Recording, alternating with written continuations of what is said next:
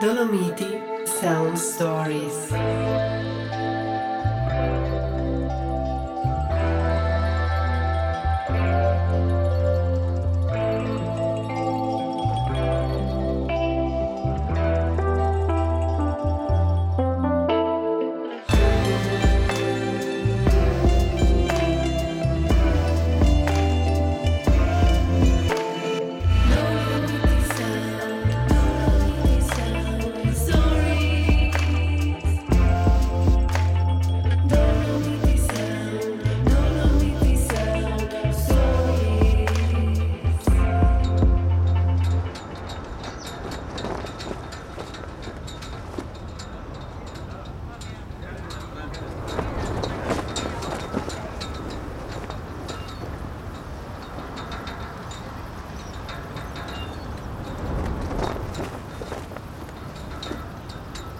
Troviamo davanti all'entrata del Museo Ladino Chastel de Tor. È un museo dedicato alla storia dei ladini e del territorio ladino e ci sono fin dalla sua entrata alcuni elementi visibili della presenza del ladino e del multilinguismo che caratterizza questo territorio e proprio qua siamo davanti alle bandiere di questo territorio e vediamo che sono issate sullo stesso livello la bandiera europea, la bandiera italiana, la bandiera dell'Alto Adige, alla fine le tre unità politiche che contengono il territorio ladino, e poi come quarta bandiera la bandiera ladina bandiera di questo territorio blu, bianca e verde, presentata il 5 maggio del 1920 come uno degli elementi di questa identità ladina che reclamava il diritto all'autodeterminazione dopo la prima guerra mondiale. E i colori, come tutte le bandiere, non sono stati scelti a caso, ma riflettono il nostro paesaggio, la nostra natura, il blu celeste del cielo, il bianco delle Dolomiti che sono i monti pallidi, ma soprattutto se sono innevati, e il verde dei boschi e dei prati.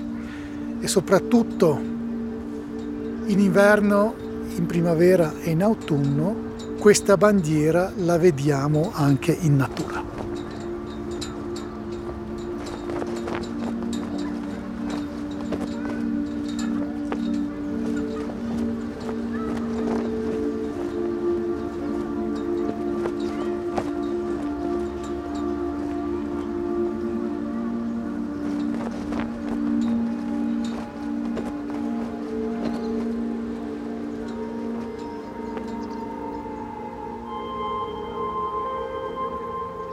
Sono Paolo Videsot, eh, sono professore di filologia romanza alla Libera Università di Bolzano, dove dirigo anche la sezione ladina.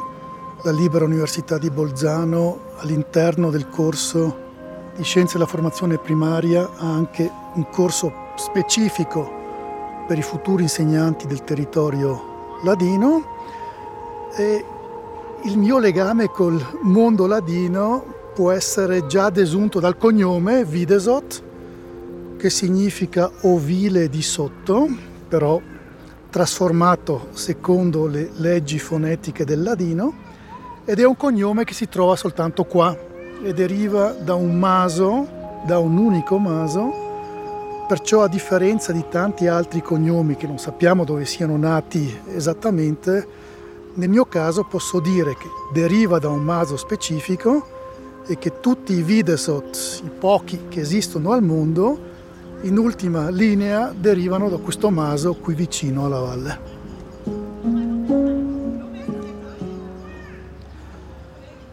Intanto proviamo a definire cultura ladina. A mio avviso, cultura ladina è l'espressione di una maniera di vivere, di una maniera di pensare, di una maniera di relazionarsi col territorio che è nata proprio in questo territorio specifico tenendo conto che si tratta di un territorio alpino, che si tratta di un territorio che fino diciamo, a un secolo fa era prevalentemente, per non dire del tutto, un territorio agricolo e che era abbastanza povero, lì negli ultimi decenni diciamo, c'è stato un enorme cambiamento e che era distante dai grandi centri culturali.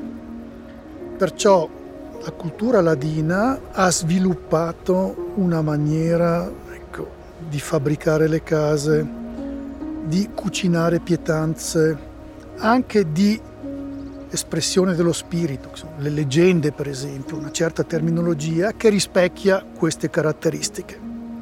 Poi è chiaro che non siamo mai stati isolati, anzi eravamo anche nella storia su una via di transito che portava dal nord al sud e da sud a nord, basta pensare che per la Valbadia e per il Livinallongo già al tempo dei Romani passava la via Claudia Augusta, tragitto che un po' nel Medioevo è stato ricopiato dalla grande strada dell'Alemagna che portava Germania in Italia perciò abbiamo sempre avuto influssi da culture vicine. In particolare dalla cultura tedesca abbiamo avuto tutta l'influenza riconducibile al fatto che siamo stati per mille anni integrati in un mondo amministrativo e politico tedesco.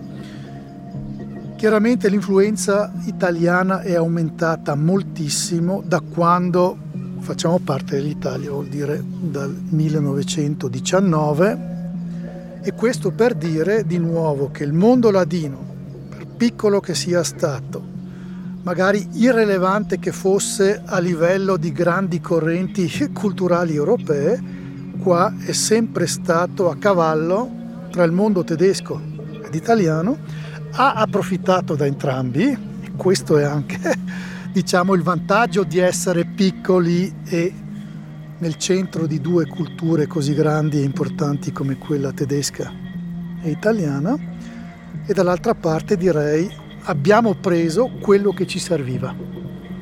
E cultura ladina mescolata con influenze tedesche e italiane forma quella cultura particolare che abbiamo e che ci differenzia alla fine.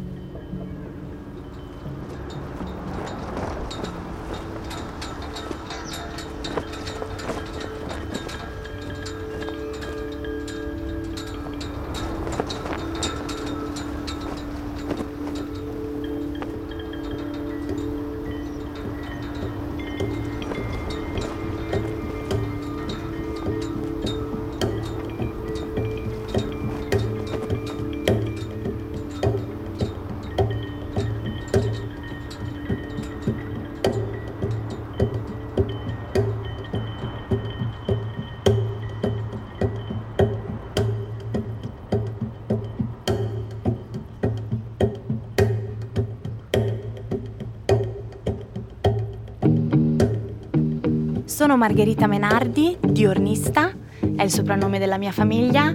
Sono di Cortina d'Ampezzo, eh, vivo a Cortina d'Ampezzo, che è una delle cinque valli ladine.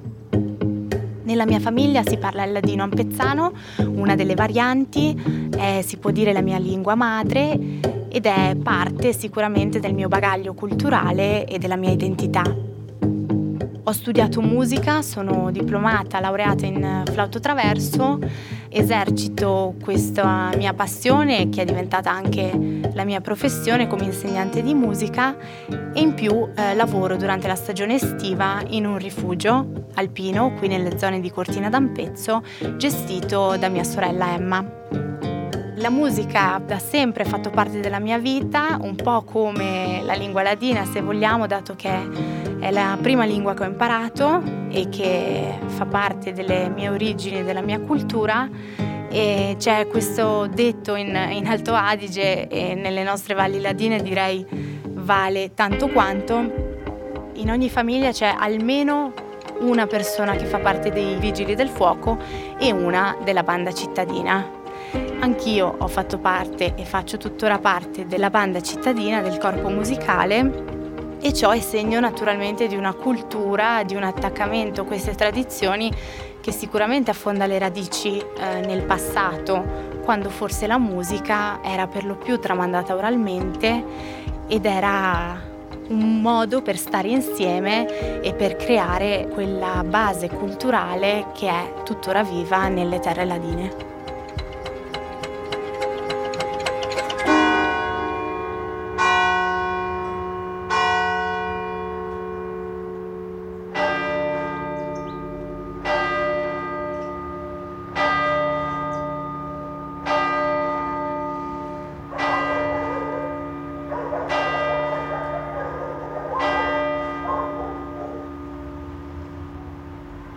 Vigo di Fassa, sotto la pieve di San Giovanni, col suo campanile dalla Punta Aguzza, incontriamo Fabio Chiocchetti, impegnato da una vita nello studio della lingua e della cultura ladina.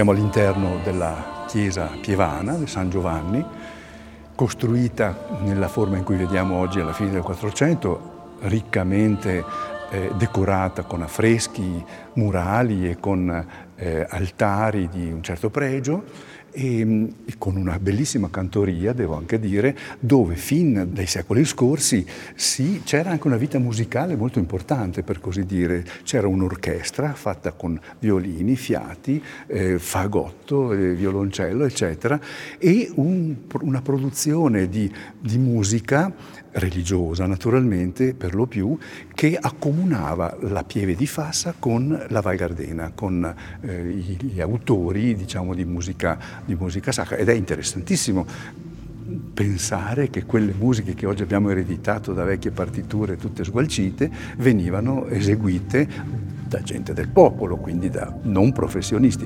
La cultura musicale era molto diffusa in queste valli, soprattutto anche in Val di Fassa.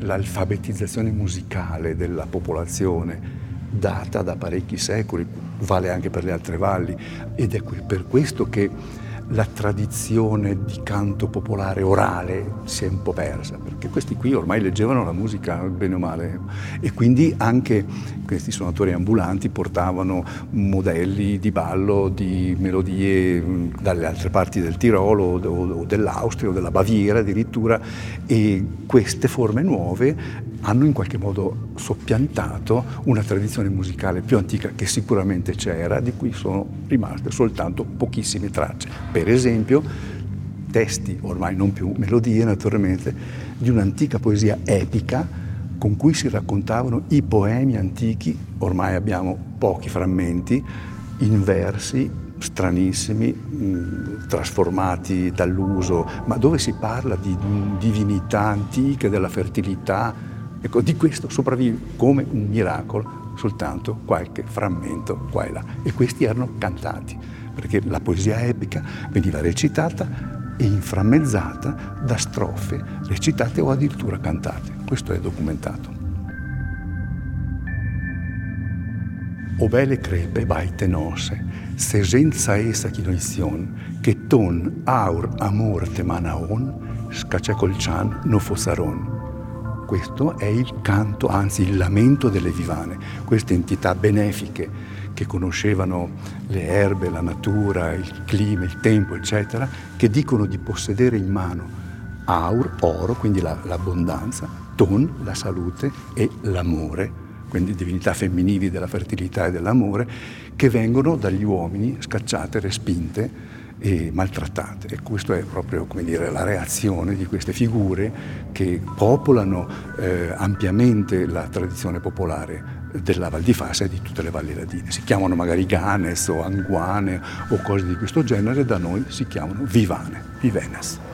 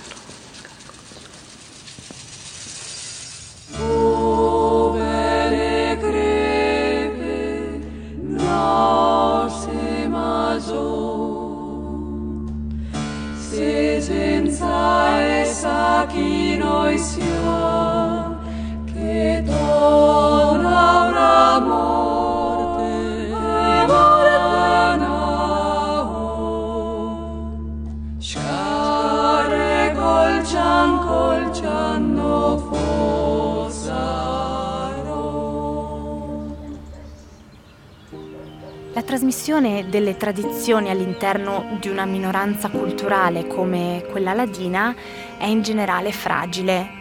Eppure il bagaglio culturale e linguistico ladino è una ricchezza e prendere coscienza eh, di questo, del fatto che sapere una lingua ladina, conoscere delle tradizioni ladine è una ricchezza, è forse il punto di partenza eh, per creare eh, una rete in cui valorizzare appieno queste conoscenze e questo bagaglio e trasmetterlo ai posteri. In Val Venosta incontriamo Ulrike Kindl, germanista, medievalista, studiosa di tradizioni popolari. Le sue ricerche si sono concentrate sui racconti popolari, favole, leggende dell'area alpina e con i suoi studi ha contribuito a far conoscere e valorizzare il nostro patrimonio culturale. La scoperta delle Dolomiti è una scoperta del turismo moderno, quindi di un figlio dell'ultimo secolo. 1907, 8, 9 ci sono le prime grandi stagioni del turismo d'élite allora, poi è arrivata la Gran Vera, la prima guerra mondiale e poi ci sono venuti eh, gli anni 50 più o meno, per far partire veramente il turismo di massa di oggi. Lo sviluppo è straordinario, non c'è ombra di dubbio. Sicuramente la salvezza per la popolazione ladina, perché prima c'era solo emigrazione, c'era miseria ed emigrazione. Lo sviluppo del uh, turismo ha garantito posti di lavoro, ha garantito restare in uh, valle, ha garantito che i giovani ladini possono restare nelle loro valli e trovare pane, e trovare lavoro, e uh, fare famiglie e trasmettere la lingua. Perché i ladini che si spostano al di fuori della loro patria di norma entro la prima generazione perdono la lingua e passano alla lingua del partner e passano alla lingua della maggioranza attorno. Quindi eh, il gruppo linguistico ladino riesce a sopravvivere lo deve allo sviluppo del turismo. Questo è il lato positivo. Il lato negativo è che con un certo overturismo oggi i ladini cominciano ad essere in minoranza nelle loro valli perché ormai la forza di lavoro non basta più e quindi la questione comincia ad essere anche problematica. Hm? perché uh, il turismo è anche un tritatutto, è un'industria estremamente faticosa, redditizia senz'altro, ma è un'industria con tutti gli aspetti anche negativi di una over-industrializzazione, anche perché eh, le Dolomiti hanno soltanto il, come fonte di reddito il turismo, l'agricoltura non ce l'hanno, qualsiasi forma di industrializzazione è assolutamente controproducente nelle Dolomiti. E quindi devono, volendo o non volendo, devono vivere e convivere e portare a frutto il turismo. Come lo fanno è un problema, perché bisogna dire ad un certo punto anche, eh, non dico basta, ma trovare un giusto equilibrio fra quello che le Dolomiti, che sono un territorio molto molto fragile, possono anche sopportare, perché la Ladinia vende bellezza eh, ambientale, vende eh, divertimento, vende eh, sport e vende, non ultimo, il fascino della loro cultura, perché sono osti, ospitano stranieri e ospitando stranieri devi cercare di mantenere la tua radice identitaria. Per essere veramente ospitali, per essere veramente aperti verso culture esterne, devi essere molto sicura della tua. Questo è un problema che ogni nazione che vive di turismo lo sa, lo sa l'Italia in primo ordine, soltanto che l'Italia ha una cultura possente che evidentemente ce la fa a uh, tenere testa ad un turismo anche di massa, ad un turismo qualche volta anche selvaggio. No? Però ai, viva Dio, la cultura italiana non è a rischio. Il problema sono eh, nell'ambito delle Dolomiti che è una cultura minoritaria e uh, una cultura minoritaria, se in Val Gardena ad un certo punto uh, i gardenesi non, hanno, non, trovano più abbastanza manodopera per mantenere gli alberghi, allora prima o poi si passa alla manodopera che proviene fino al momento fino a Belarus, fino a Medio Oriente, dappertutto. Cambia una valle. E quindi in che cosa ti trovi ancora la, la dignità? Quindi si vive, si vive anche bene, bisogna però stare sempre attenti che forse un'altra risalita, un'altra pista, un'altra piscina non è la soluzione perché il territorio è fragile. Viviamo in tempi di climate changing, neve naturale avremo ancora una trentina d'anni e poi? come riqualificare le Dolomiti, che non sono un parco giochi e non sono un parco di divertimentificio. Sono una natura in parte già sovrasfruttata che fa difficoltà a rigenerarsi, che dobbiamo lasciare anche un attimo in pace affinché si rigeneri e soprattutto mettere sotto severissima protezione quelle poche aree che sono ancora allo stato selvaggio, allo stato brado.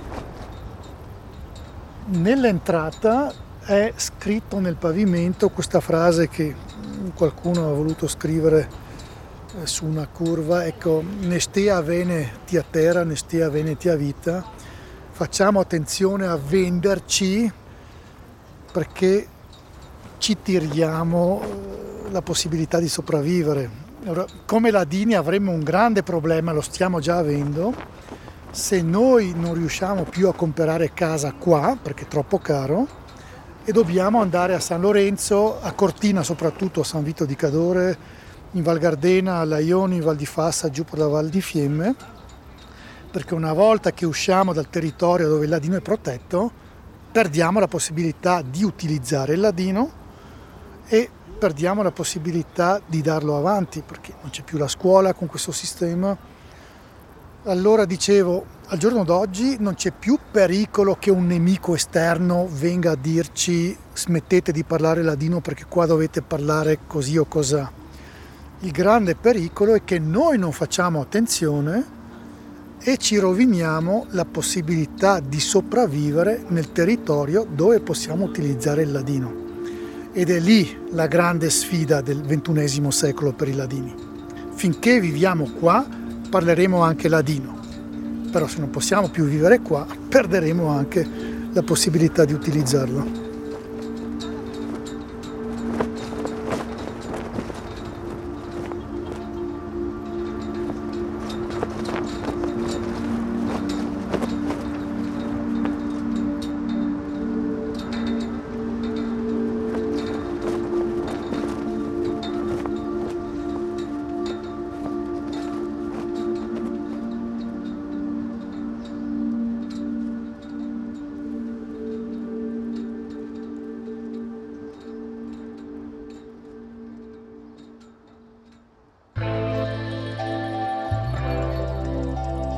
Dolomiti Sound Stories è una produzione voice per Dolomiti Superski.